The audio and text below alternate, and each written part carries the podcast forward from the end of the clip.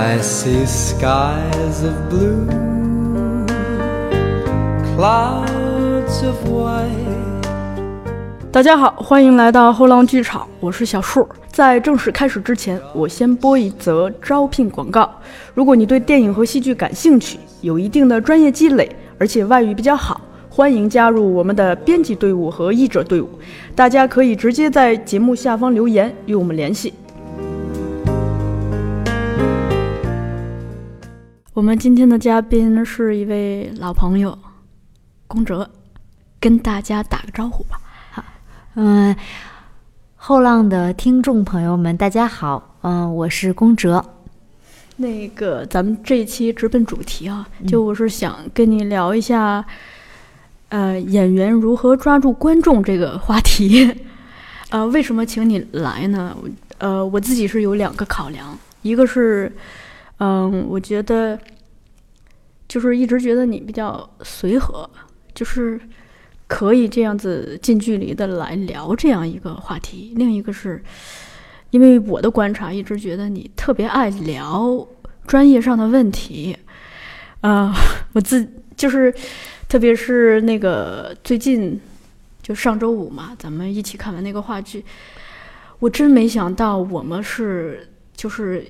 一路从国家大剧院迷路和漫步，一路竟然聊了两个小时，都是这个专业相关的，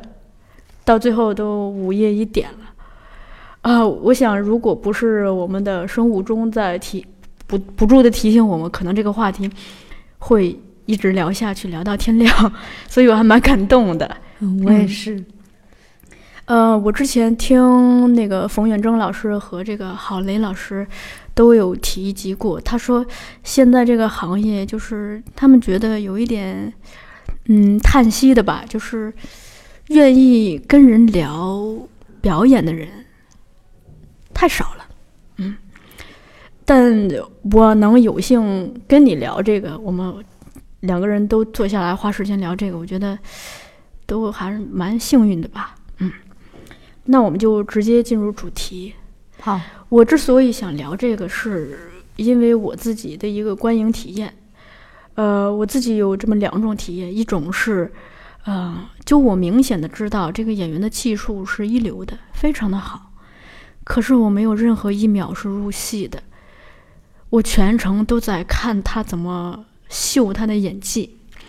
我知道他的台词好，他的身体控制力强，但是我就是看不到情感。这样子的观影让我的让我非常的苦恼，因为我觉得不值票价。另一种体验是，我看我经常去北电和中戏看一些学生作业或者是期末的汇报演出。这个学生可能他只有大一，呃，他的技术非常的生涩，但是我恰恰透过这些生涩的技技术，我看到了他的情感，看到了他的内心，而且那些就是发自内心的气息，当他向我打来的时候，我真的会被打动，甚至忍不住就想流眼泪。这个跟他的台词功底无关，跟他是否会。准正确的发声无关，跟他的身体控制也没有关系，因为我直接看到了他的那颗心。呃，所以就是说，对于演员如何抓住观众这件事儿，就这个问题，你的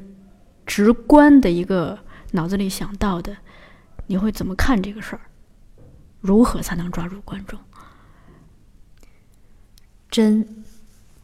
我觉得“真”这个字。不光是说要做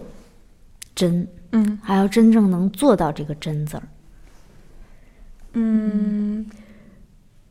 那倒也是，就就好像那个大家不不都说真诚是通向什么什么的所有门的最终的捷径，还是什么？怎么说来着？你看，就是咱们举一个例子。经常会说，哎，这个演员能到这个情绪上流眼泪，嗯，太厉害了。但其实你说眼泪流下来就厉害了吗？不是，而且有些人是需要，嗯，打个比方，这一场戏是我们两个，我们两个人是相爱的人，然后我们分手了，然后其中一方很难过，他流下了伤心的眼泪。但是你说这个情绪里，如果我们在真正生活中体验到这个场景的时候，一定是真的分手了，嗯。有很多伤心的触动，不想分手啊，和往事一幕一幕之类的这些，那一刻的情绪，他可能不用你去想那么多，你就流泪了。嗯但你要是去表演的时候，你要去处理这个场景的时候，每个人的方法是不一样的。有些人让我们能感觉到，真的就是你会觉得，哎呀，我我我，我真的有那种就被分手的感觉，就是你被他带入到的那个情绪里。嗯但这个时候呢，又分两种，一种是他技巧特别好，嗯让你化无形于之中，让嗯你就是进去了；有一种是他真的用自己内心的这个分手的这个经验去带动你。还有一种就是，好多人其实是用别的情绪，比如说他想到他家里养的狗嗯不见了，养的猫死了，然后或者是他最在意的事情失失去了什么这些，他用那些情绪去演一个失恋的情情绪里流泪的这种，那个时候我们会有一些，如果他技巧不够好的话，一定会有隔阂。嗯，呃，说到这个，就是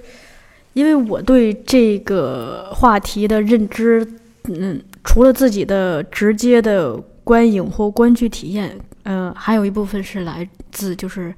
石灰的那本红色版的书，就是书名就叫《演员如何抓住观众》，他自己是用了大量的文章来讨论这这件事儿的。我记得他有提到，就是表演中有一个大忌，就是说，呃，你去刻意的取悦观众，对，就是你知道这招儿灵，就老用这招儿，你甚至会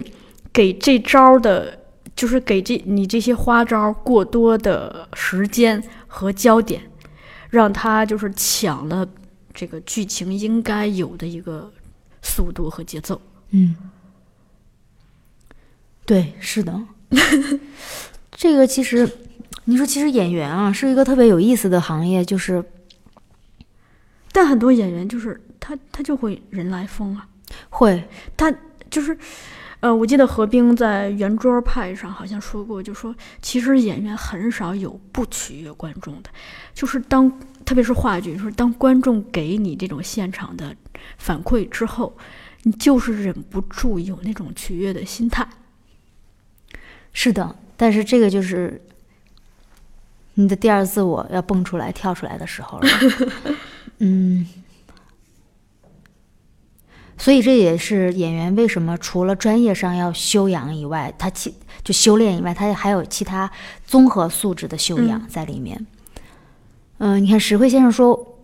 不要取悦于观众，嗯因为他一定是有了大量的反馈的信息，他知道，当你越想去取悦观众的时候，你其实是越取悦不了的。这个跟谈恋爱是一样的。对，因为观众其实他的直接的反馈，就是他的那个接收到的这个能量嗯是非常明确的。如果你是为了演员在舞台上是为了讨好观众去说这个话、做这个动作，观众一定会非常明确的感受到。我们现在有，就是我经常看一些戏，就是演员就他比如说演一个呃远古时时代的戏，他非要蹦一句什么当下的流行语，就、嗯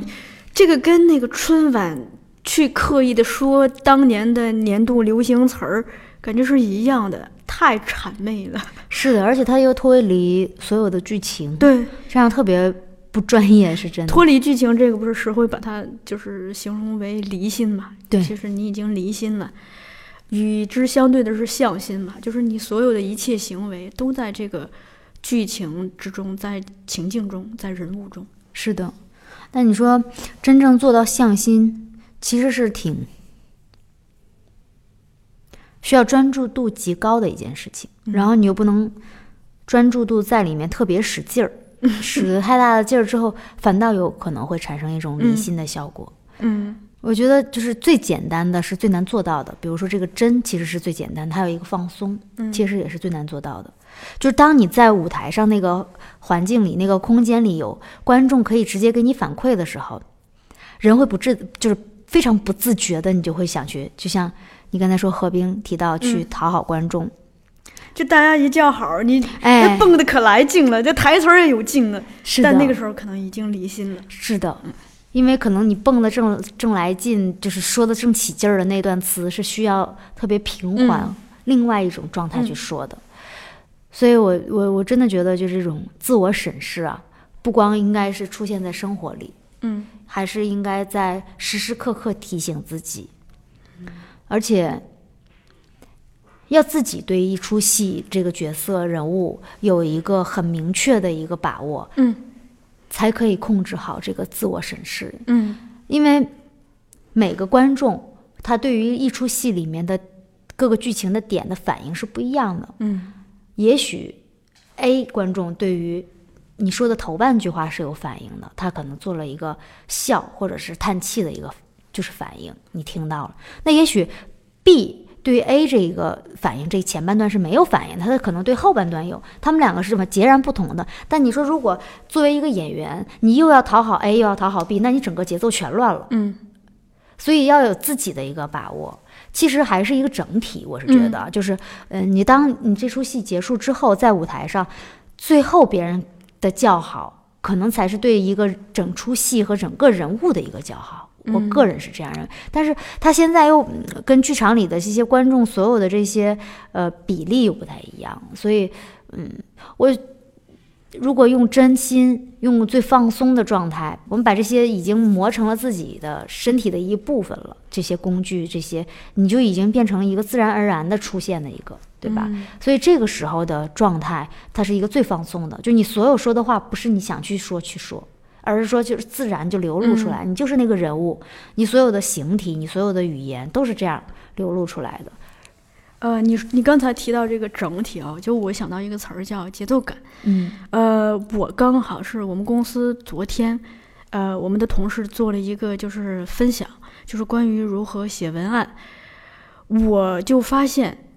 写文案也好，写剧本也好，呃，表演也好，讲课也好，我们聊这个就是做这种电台也好，其实整体都需要讲这种节奏。就是嗯、当时同事提到，就是你一开始要有一个吸引人的东西来吸引大家关注你。这个吸引人的东西，写文章的话，它可能是你的标题；呃，那个表演的话，可能就是一个亮相，一个第一印象。呃，然后你把大家吸引来之后呢，你不能骗大家，你让大家的一步一步发现你的好，每走一步，哇，好惊喜；又走一步，说哇，更惊喜。在这个过程中，就大家在不知不觉中就进入到了你所为他建立好的那个世界，嗯。然后他其实某种程度上已经被你带入，他和你同呼吸共命运了，然后他和你一起去经历，一起去共赴一个地方，最后结束之后，他发现他在不知不觉中对你产生了情感。呃，而且他自己是有所收获的，比如说他可能获得了情感的释放，或者是收获了某一种价值观、某一种思想，至少是某一种知识或者是技能。然后他走的时候，那个刚才发生的一切，这个余韵还在，就是他会可能在离开你的时候还在想着你。那个我们编剧老师把这个比作就谈恋爱，他说如果你你能把一个剧作结构设计好，就是基本上你会特别乐于也善于谈恋爱。对，而且它适用于生活中的各个方面。嗯就我刚才你说这番话的时候，我想到特别多。嗯，我们呃回到你刚开始最初的提的，你说呃，有些演员他技巧特别好，嗯。所有的一切都完美至极，但是他可能就是让你作为观众的时候没有办法进入到他嗯。这个状态里。嗯，这也是其实我特别喜欢的一点，就是演员生活里特别不像演员，他就是 普通到不能嗯再普通，因为这样的话，你可以有更多的机会和空间、时间去体验生活，嗯。和所有的人打成一片。就像我们要经常去看戏，我们不光要一直在舞台上，我们还要去看戏。看戏看什么？一个是学习嘛，另外一个是要感受你在这个剧场里的时候，你作为观众时候，你作为观众跟演员的一种交流，就你把自己换位成观众了。其实这个都是在感受一个氛围，嗯否则的话，你就是在演自己，演那个角色。你站在舞台上的时候，舞台上那个你永远都是演的，即便就是再完美、再无懈可击，嗯但是它是没有流通的。呃，这个让我想到一个事儿，就是当呃昨天我们那个同事说了一句话，就是营销中他呃会考虑两件事儿，一件事儿是这本书自身的价值，其实就是你刚才说的这个人演的怎么样；另一个是这本书和他的受众之间的情感联系。你再好，你没有办法跟我产生联系，那我感受不到你的好。你再有瑕疵，但是你和我，就我对你充满了情感，那你在我的眼里头，它就是完美的，就是独特的。其实这个，其实我我我还是回到我最开始，我嗯觉得这就是一个真的一个传递。嗯我们会发现，其实聊了呃很多，它都是万变不离其中，有一个内心的一个内核在，就嗯，这个真诚啊，怎么样递过来，怎么能够就是没有传递出去？对，我们之前提到过的，有嗯。勇气打开自己，嗯。有勇气把自己这些所有的展现给对方。但是有的时候你特别那种赤裸裸和血肉模糊的展开给对方，会把大家吓吓着的。这个时候就是要平时通过生活的观察、嗯体验、体会，来去。然后再去进行各种阅读、观察和思考的这种筛选，嗯打磨，这太多了。其实我经常会觉得时间不够用，然后会觉得，你你有那种，就是你一定会有那种感受，还会觉得，就是你要涉涉猎的面越广，你可能之前比如说我们提到过的那种内心的束缚或者是障碍，就全都突破了。它是在一种无形之中突破的，而不是说有些时候我们会觉得我们越求越得不到。不求的时候，它自然而然就来了。但是这些话说都特别空，特别大，但是真的是要进进行无数的这种修炼和学习和磨练才会有。所以，嗯，我生活里也特别爱观察别人，因为不是说要去发现别人不好，而是说嗯看看啊，他的时候他会是这样，那我的时候我会怎么样？嗯会这样，会经常。这个其实是呃可能对于任何都是有帮助的。嗯，演员如何抓住观众，我认为这也是一个需要长期进行修炼的和修为的这么一个不能失去的一个课题。我们每一个阶段怎么去抓住观众？啊、我们每阶的一种类型的戏如何去抓住观众，嗯都是不一样的。因为去抓住观众的这种气息和气场，它也是跟着每一出戏的不同、类型的不同，和你当时的这个场地的这个环境的嗯空间的不同。就是你照顾周全嘛。对，一个是你在空间上照顾周全，就是你不止你的眼睛不止停留在舞台上，你可能连幕后、连台下都考虑到。另一个是时间上的考量，就是观众如何和你共同经历这一个晚上。对，你像李国修导演，他就是他想的更多，他会把观众的入场时间那个一定要呃算在内。算在内，对，包括观众的离场时间是，包括谢幕，都是嗯表演，或者是都是和观众交流的一部分，所以他会做这种整个时间值上的通盘考量。是的，包括在舞台上暗场的时候，嗯只要就是台下有观众，只要演员还在台上，即便是暗场了，这个也是戏里的一部分。所以那个嗯、我们有一次是那个跟任长真导演一起看了一部他参与的纪录片，看完之后他说：“你们在看纪录片，而我在看你们的呼吸。”就是嗯、这个纪录片怎么剪，就是让观众就突然跟着着急，然后你不能一直让他绷着，绷着绷着会断的，然后你你又，然后突然让他松一口气，说啊没事儿没事儿，还舒舒一下情，然后马上又紧起来了，他又跟着紧张了起来，马上再松一口气，所以他就说剪辑剪的是呼吸，然后那个我们上编剧课，老师就是画这种剧情的。呃，上升还是下降这种走势图嘛？你发现他也是这样一个，当他这个剧情越来越上升的时候，你就是会跟着开心那个什么；当剧情越来越往下掉的时候，你就是会跟着紧张。然后，所以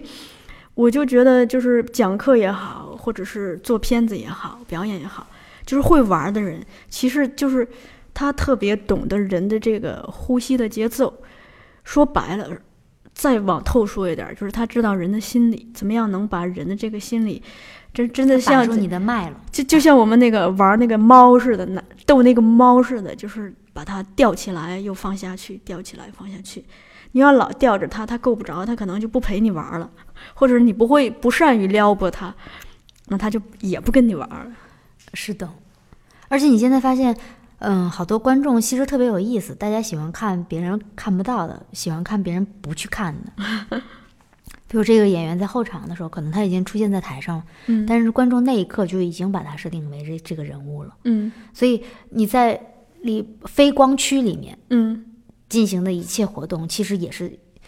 这个是跟抓住一呃观众是密不可分的。嗯不能想着说在非国呃非光区里的时候就可以随意的就做嗯一些跟这出戏没关系的，其实是要做跟这个戏有关系的。你这个让我想到两个事儿，一个是就是说有一些演员，就是他可能急于获得观众的认可和鼓励吧，然后就是当他处在光区的时候，他哪怕只是一个背景板，他都会想要极力的去凸显自己，但这个时候其实就是抢戏嘛，啊，既破坏了整场戏，其实也破坏了他他自己的这个角色。另一个体验是我看戏的时候。有一些成熟的演员，当他在暗区的时候，就不管他在哪里，他哪怕就是已经走下去了，他走的每一步都在那个人物里，你就觉得他就一直没有戏，而且就是在你的脑海里，他是一条延长线。你相信，当他走进完全的幕后，走出观众的视线之后，你相信他还在那个劲儿里头，就你你不会觉得说。他是不是迈完这一步，他就说啊，结束了，就，嗯，他是一以贯之的，所以就说他的戏，呃，戏并不是说从有光开始，也并不是从，呃，大幕拉开开始，而是在这之前就发生了。李国修的话就是说，戏不说从头嘛，他只是恰好从你的整个一段里头截取了一个片段，但并不是说你只有这个片段。嗯。嗯，我觉得舞台那个就剧场啊、嗯。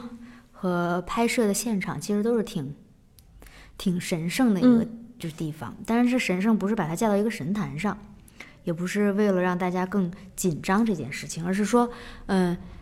当然剧场是更有仪式感，嗯。嗯，拍片的现场，除非是特别强调的场景，正常日常化的场景的话，都是还是比较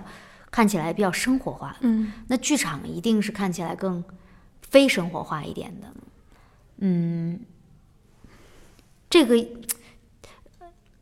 其实这个就是涉及到创作上，就是当你进入到这个人物里，你真把自己作为这个人物在这一段时间你生活的话，其实每一次进到剧场里面，进进入到这个拍摄场景里面，都是应该带着这个就去了。嗯即便你穿的衣服没关系，就是不是剧情里那个，你穿的自己的便衣没关系，但是其实你的心里都是那样的。只有那样的话，就是呃，一旦剧情里发生了一些什么细微的一些变动，你所有的这些都是跟着它走的，嗯不会有变化，不会有差，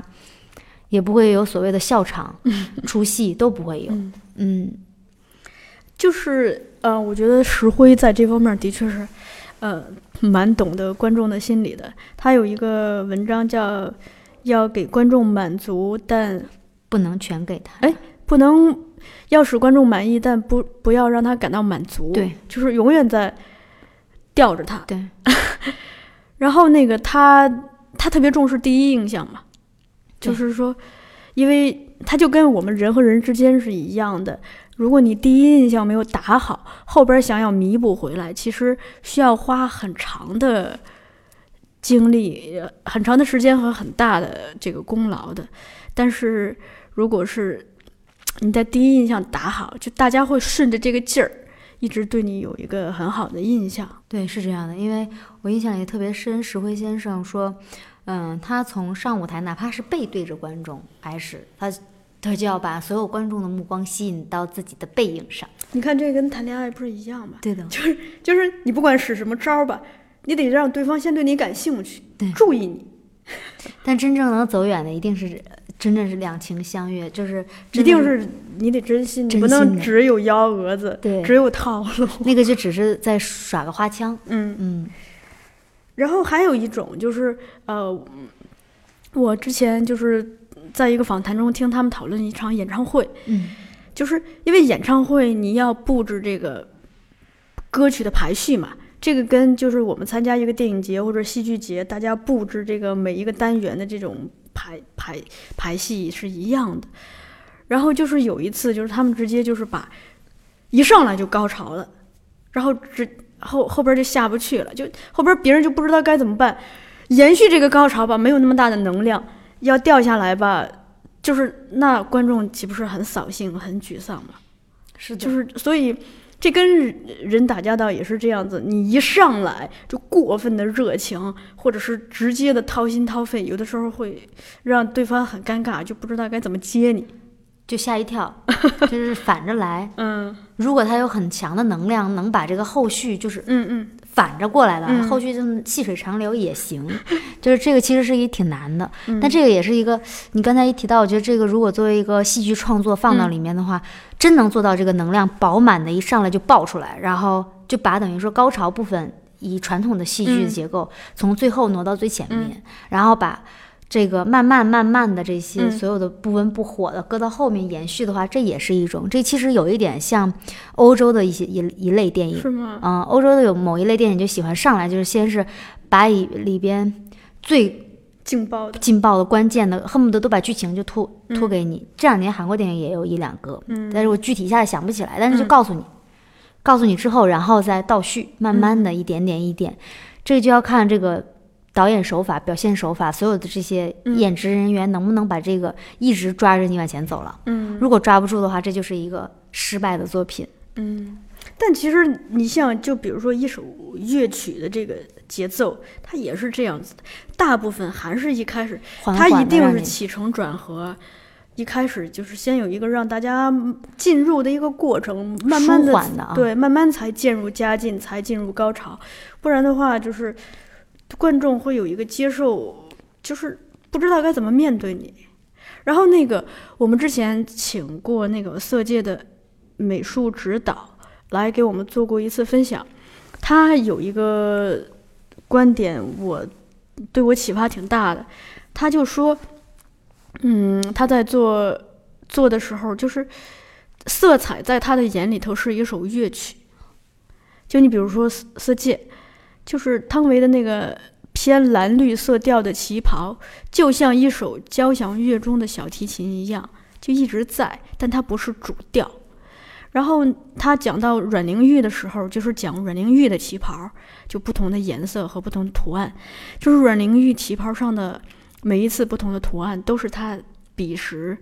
心境的一个象征。啊、与此同时呢，他就是他就讲那个那个电影中那个高潮部分，他说，嗯，因为走到大约一个多小时的时候，其实那个时候观众已经很困了，呃，前边的铺垫也差不多了，这个时候需要一个振奋大家的一个东西存在，让大家变得更激动一点，然后。有一个重场戏，就是阮玲玉在自杀之前，不是跟各位导演去喝酒嘛？然后那个那一场，他就让张曼玉穿了一身特别艳的近，就是像火的颜色一样的一个旗袍嘛。那个就是，如果说我们把这个色彩比喻成一个乐曲的话，就那个时候，他已经这进入了那种放大焦点时刻，所以那个那个色彩特别的夺目。再加上那一场戏本身就是重场戏，所以观众一定会在这种色彩以及这种剧情的作用下，变得没那么瞌睡了，突然就从瞌睡状态中醒来，来关注这个这场戏最重要的这部电影最重要的时刻。就是你发现他就是也是一直在讲这个节奏，就起承转转合。对，而且它是一种就是了解了人的心理和生理的一种嗯刺激的反应，嗯就是呃，人是不能超过多长时间在一个剧情里，对，它是需要，比如说到，比如说有五分钟这么嗯一个生理时间，到了这五分钟，一定要给你一个听觉或者视觉上的刺激，嗯，这样的话才能让你又回到这里，没有跑出去。所以我们编剧课上就一直在讲这种这样子的情节点嘛，大的情节点和每一个这个三幕四段里头小的情节点，就是一其实。呃，你不留意的话，好像就是莫名其妙、顺其自然的把这部电影看完了。但如果你去仔细剖它的这个、拉它的这个剧作结构的话，你你发现一直有一个小点一直在叮叮叮，就忽上忽下的吊着你。对，其实这也是有意思的地方，但是这个，嗯，一定要是在一个完整的大框架里，嗯否则的话，这就变成了一个小聪明，蹦蹦蹦蹦出来，那是一种，嗯，就写文章也这样。是的，就是如果你一上来，就前面铺垫太多，就大家一直不知道你想说什么，大家就不想读这篇文章了。但如果你一上来把所有你想说的都说完了，大家也不不会接着读下去了。是的，就需要一点一点的，嗯，在每一个每走几步给一个新的信息刺激，然后这样子一点一点的铺下来，大家会在好像在沿路发现惊喜，沿路在收获，这样子。等到读完你这篇文章，会觉得不枉此行啊，收获满满，收获了一路惊喜。对，呃，但其实我觉得节奏感这个东西吧，它的背后其实还是需要一个功底，就除了真诚之外，是需要一个养分，演员一个需要功底的。因为你如果只有这些，这只有这一招的话，一招先是不很快就不灵了。对，而且我觉得节奏是要根据每一次你的对手演员们，嗯嗯，有的时候可能是一个对手演员，有的时候可能是两个或者是更多，嗯其实要根据这些去调整。嗯嗯，有的时候每有一场有就有的场次的戏，你带着对方演是好看的，嗯但是不能为了突出个人，永远要带着人家，这是不对的。就是有的时候你要放掉自己，嗯，跟着别人的走，但也不能说每这就跟跳舞似的嘛。对你带带我，我带带你，不能我就是俩人就一个老带的，一个老被带的。对，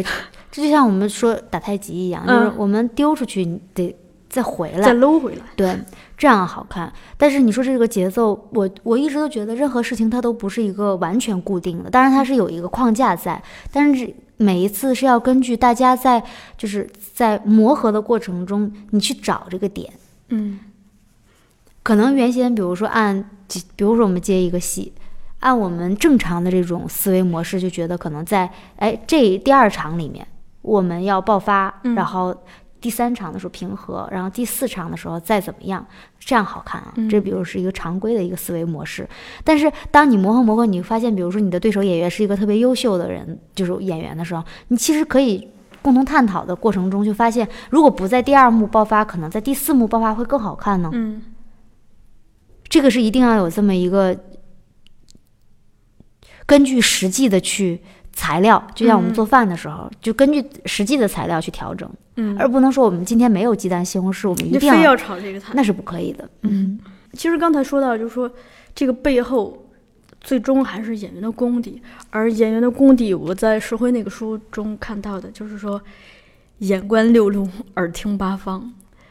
就是可能个人的经验毕竟有限。很快就会用完的，就会把自己消耗光。那怎么样让自己拥有持久的艺术创造力呢？其实就是不停的向你的周围汲取养分。是的。我这这太全面了。打个比方，你出去、早上你去买个菜，嗯你在这个菜市场看见所有的卖菜的人都是不一样的，这个是是要记录的。嗯再打个比方，比如说你出去跑步，嗯在路上跑，在这个过程中你碰见的过来哪怕一辆车都不一样。嗯还有的就是家里养宠物，你可能每个宠物的动作都会对你有一些影响。嗯，这个就是看就看其实看你，敏不是否敏感，哎对，然后是否善于把这些用到过来。但前提是是否先愿意把自己置身在环境中，而不是自己的顾呃顾 着紧箍的对，一定要是开放的心态。对，所以就真的感觉，所以就是眼观六路，耳听八方嘛。对，嗯太太有意思了。我我我有一次，嗯，看见有一个就是日本的，就我们在嗯候机，然后呢，日本的那个空姐的领导吧，应该嗯一个女性、就过来，他们是很那种嗯鞠个躬，对吧？然后在他鞠躬的时候，就发现，嗯、这整个一个队伍，因为我是带着我家里人出去玩儿，然后呢，正正好好看到了一个队伍里，就是有一个就是旅行团的人、嗯拿了两个包去占位置。就排队，其实正常你去走就好了，但中国人就喜欢排，就占占位置，这样很有意思。然后那个空姐在跟所有人，就只是这种礼貌性的鞠躬的时候，她就一眼就抬头的时候就瞟到了那个两个包，嗯他就愣了一下，就是你能完全从侧面观察到他所有的心理反应。嗯嗯，但这个你要让一个演员去演，其实是很难的。嗯就是如果要是足够敏感，你那一嗯刻捕捉下来它，然后你又能记录下来，这在你的记忆里，将来有一刻要用的时候，这是非常嗯奇妙、特别有意思的一个反应。他的第一反应说：“嗯，我怎么看到了非人的一个物化的东西在那儿？什么东西？”第二说：“这个东西是干嘛的在那儿？”嗯是别人的垃圾，还是说什么？第三反应哦，可能是别人放在这里的。第四反应是我应该怎么办？然后他又犹豫了一下，然后他没有办法，他又进行了第二次鞠躬，然后他就转身就走了。嗯所以其实这是一个，就是我现在形容可能都没有说，哎，表现出来那么一下子更直接。嗯，但是真的当时那个对我触动特别大，我觉得那个是一个无声的一个哑剧的一个表演。明白。就是特别的有意思。我觉得这个就是生活里，如果你那一刻没有在玩手机，就正好看见了，这是一个特别大的一个元素给到你。但如果嗯我们现在真的就是沉浸在手机的世界里，一直在低着头，太多生活中多姿多彩、生动的、有意思的、有生命的都被我们错过了。一个是玩手机低着头，再一个就是呃是一个习惯。对，嗯，我自己有一个体验，就是说，因为我们会对很多嗯自认为已知的、习以为常的东西视而不见。我我有一次坐飞机，就是这个空姐过来，也是空姐啊，就过来跟我就问我就是 橙汁儿还是 那个苹果汁儿的时候，嗯，我我只是就是就跟他回答了一个，比如说我要水，他给了我，直到他过来跟我收杯子的时候，我突然发现。之前那只曾经给我递水的手，他的手腕是有大面积的烫伤的，哦，就是她长那么漂亮，然后伸出一只手来，就是那个手腕儿带手背的，就是有那么大面积的那个伤疤。我突然心里头一惊，一个是就是这种呃美丽的面孔跟这个伤疤形成的这种呃视觉对比，另一个是我突然意识到自己就是我刚才接他那杯水的时候，我怎么就没有发现呢？嗯，因为那片疤很大。呀。嗯嗯。啊，明白，就这样子的东西，在我生活中发生太多了。就我经常，就可能今天跟你聊完天了，晚上回家，我好像忘记了你今天穿的什么鞋，因为我压根儿没留意，我也没有留意你手上有没有戴戒指，也没有，就就是明白，对，没有留意到说哦，你戴了那一款什么样的手表，好像这些我都没有发现，反而是别人告诉我的。就这些，一般会让我就是会反省很久，就很就是算不上自责吧。你会发现，你永远不够小心，永远不够细心。对，但是它有的时候也是一种筛选，因为我们 不可能把所有的都记到脑子里，嗯它有的时候需要有就是储存空间有限，嗯真的就是不停的清理，对适时的清理回收站。对，这也是我们在嗯这个整个这个脉络当中、嗯过程中去提取出来的最主要的脉络，嗯慢慢的去筛选。嗯你说到这个筛选了，就说我又想到一个，就是整理的工作。呃，就试想一下，就比如说我们搬家，当我们把所有的东西都堆在客厅里的话，你会发现这个客厅特别满，都迈不开腿。但是如果你花上半天的时间把所有的东西都让衣服回到衣柜，让书回到书架，然后你发现屋子好大呀，是。就是呃，就我一直面对知识的态度就是这样，就是如果说你自己的脑海里头没有衣柜、没有抽屉、没有书架的话，那这些信息堆在你的脑子里，它就是一堆垃圾，是的，一堆巨型的垃圾，是的，它是那个鱼龙混杂的。你还捡不出来，对。拎不明白。对，但如果你把它各自归位，这个时候你觉得耳清目明，而这个，呃，我所比喻的这个衣架、这个书、这个书架、衣柜，它就是我们自己内在建立的一套知识系统吧，或者是我们的一个心智的表达式和观察模式，嗯，就是它是有一套模式的。没错，我之前嗯拍戏的时候特别喜欢做的一项工作就是把这个人物，就比如说嗯。找我演某一个哪一个角色，然后这个人物在所有这个剧本里哪一个场次出现，我一定要在一个纸上罗列出来。嗯。然后日戏和夜戏是要分开的。嗯。然后比如说到某场就是就是某几场戏了，这是主要的关键的，我就会嗯。把它再画成一个，比如说画个圈儿，就等等于说是一个一最后出来是一张图，嗯，那个图上面有你你在思维导图。对，你是从哪场戏出来，然后嗯。大概是哪一场戏出现了一些什么样的事件，然后呃，日系是什么，夜系是什么，然后比如说这些场戏你是在这个空间里，嗯。比如说是在医院里，打个比方，和那些是在操场上，就是这些我是喜欢把它捋出来，这样的话，相当于就是一个架子，你一下子就知道，在整个，你一下子就知道，在整个时间流程里头，哪些是可以轻轻的带过，哪些是要重点突出、重就是重锤敲的鼓，是吧？对的，而且我后来发现有一点好处就是，当比如说他们要加戏的时候。嗯哎，说哎，我们可能接下来会在哪一场加一个戏啊什么这些，我就说哦，我说那这个是在某一个场景和某一个场景之间的，然后是在日和夜之间，或者是都在夜之间，或者都在日戏之间的这种，然后是在某一个情绪的这个里面加上的，是 A 场还是 B 场？我说这个会不会对整个这个人物这个脉络和这个剧情，包括他跟别人这些所有的这些沟通，产生一些什么样的作用？就是那个时候，你就会发现，就像一个历史是流动表格一样，你知道吗？脉络，哎，它就是很，就像刻度动态了。对，它是一个小刻度，哎，就出现了。以前可能我们只是画了厘米数，没有画毫米数，但它加细了之后就变成毫米了。嗯然后这个你会想想说，这个毫米在这个秤上面这个秤砣挪的时候，重要还是不重要？你自己去衡量一下。嗯哎，我突然想到一个题外话，嗯呃你之前不是说你看看石灰那套书的时候，经常在书上啊做笔记嘛？我特好奇你你是做哪种笔记？怎么做笔记？哦、我是嗯，比如说石灰先生写了一句话，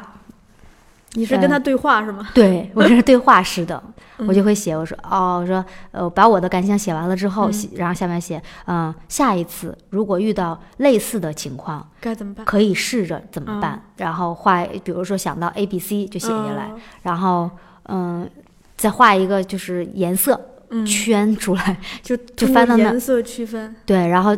如果特别重点，比如下次特想实践的，怕一下翻不到，就折一下那个书，嗯翻那一页。嗯你，为什么要折你？你可以买那种哦，我书签儿太多了，然后哦，然后我就去折一下，我觉得哎嗯还好，也可以是彩签儿，下回试试，就是那嗯样，对吧？对就就对对对，可以在那彩签上再做标记，这是个好招。对，然后对，然后也会写一些，比如他用这个话写出来了，嗯我会用同样的话，嗯，但是意思是一样的，嗯但是就是为自己提炼，就翻译成自己更直观的语言。你不能背人家那个话嘛，很怪，就是嗯用自己体会到的，哎，也写出来。嗯嗯这其实这个过程中就完成了一次和作者的对话。嗯，也是一对，就是这个笔记做的就特别有意思。嗯，嗯，这个就跟观众和演员共同创造一台戏本质上是一样的。哎，是的，因为我在想他写写这些的时候，他也特别希望他也是希望跟读者交流的。对，就是回到咱们最初这这个主题上啊，我个人的感觉就是演员如何抓住观众，其实就是一道节奏题，就是怎么样把握对方的呼吸，就是让他一呼一吸，一呼一吸，而不是只呼不吸，或者是只吸不呼。然后说到呼吸，我就想到我们做书的时候也讲这个，就你比如说，呃，那个，因为有读者给我反馈过，就是说同样同样的内容，比如说这书有好几个版本，别的出版社也出，我们也出，他会觉得我们的排版更舒服一些。我就在想，为什么呢？是因为就我们的领导在这方面把关还是比较严的，就是我们领导特别爱用这个词儿，就是呼吸。就比如说，你前言完了是目录，目录完了是第一章，在这个中间你必须给大家留出一个空隙，就是视觉上的这个空白，让大家就是不至于就是满眼都是字儿，就是上气儿不接下气儿的，一直在好像一直在读字儿。这样子大家就会觉得，好像就是一气呵成，就要累死呀。但如果说你让他，就比如说左文右图，左图右文，或者是这边呃这一章大段的文字文字之后，让在进入下一章之前，我们来一个白页，或者是来一张这个我们叫这个疾风，让你感觉到哦，我们要进入下一阶段了，有一个呼吸。哎我这样说，我突然就是觉得它有点像我们日常生活中的节日。嗯嗯，你想，我们如果说天天过节，如果说天天过节，那节就不是节，就就是天嘛。但是如果说我们每天都在工作，我们没有周末，我们没有五一假期，那我们要累死呀。那我们今年跟明年用什么划分呢？除了日历上的。那个数字其实就是你哎，你知道今天是元旦，你知道今天是春节，你知道新新年要来了，你知道旧历年过去了，哎，突然在心里头有了一个时间上的期待和区分，对区分对哎，你知道你要告别这一阶段，要迎来下一阶段了，就是它其实啊，我突然意识到，节日是我们对日常生活中的一一个这种节奏的调整。是的。是这样的，嗯嗯，对，你看新闻联播其实也是这样，三十分钟，它不是一直在给你报道各种，就是全是给你一直在说，它有重点新闻，对，它有那个文体新闻，对，然后还有全国各地的，然后包括最后的时候还有一些小小的这种 节奏上的，嗯嗯，然后我又想到一个事儿是什么呢？就是因为我们说到呼吸的时候，一般会想到另一个东西，叫生命。嗯，因为好像生命就是从有呼吸开始。嗯，动物也是这样，植物也是这样，艺术作品也是这样。就如果说它没有了呼吸，或者它这个呼吸是乱的，那可能这个作品就是个病人。嗯嗯，就我们可能就得需要给他把把脉了。所以就有的时候就是你会觉得一个好的医生。他未必是一个好的创作者，但是他极有可能变成一位很好的欣赏者。嗯嗯，因为他知道这个生命的律动。嗯，而我们之所以被感动，是因为我们跟着这个艺术作品的这个律动，跟着他一起运动过一段时间，我们搭上了他的脉搏，共振过，共鸣过。所以我们才会出来，觉得我们跟他发生过，跟这个作品发生过关系，有有了情感上的连接，甚至我们在走出剧院、走出电影院的时候，还会想念他、回味他。是的，就相当于跟他一起生活了一段经历，对，就是互相陪伴着，生命在一起有了关系，对，互相陪伴着，以共同的节奏和律动经历过一些什么，对，然后这个时候。两个生命，或者两种生命就开始建立了起一种联系。对，这个联系就是一种新的生命，就是就是缘分还是什么就不知道了。但它是一次情感的连接。是的，而且有一定的时间的持续。是的。最后还得推荐一首歌。最后再推荐一首，嗯，日本有个乐队叫羊毛和花，然后他有一首歌叫《冬之歌》。嗯。哎，是冬天的冬还是东西南北的冬天的冬？哦，冬，然后日日语有一个这样的叫《冬之歌》，歌曲的歌。嗯，哦，我不知道这歌词大意是什么，但说到这个冬，我就插一句，因为春夏秋冬，你看你的我们俩也是春夏秋冬四季嘛，它其实刚好是一个生命的轮回嘛，而这个冬恰好是这个介于这个终点和起点之间的一个东西，哎，所以觉得我们在结束的时候用了冬，啊、我们可能还会有春天，就是就是，所以还蛮期待，就是，呃，我们下一次在一个春的意象里头，再邀请你聊点别的，好的，嗯，预兆一个好的开始。这个也是预兆，就是 冬呃冬天的下一个季节就是春天。对的，嗯，好，我也很期待下一次。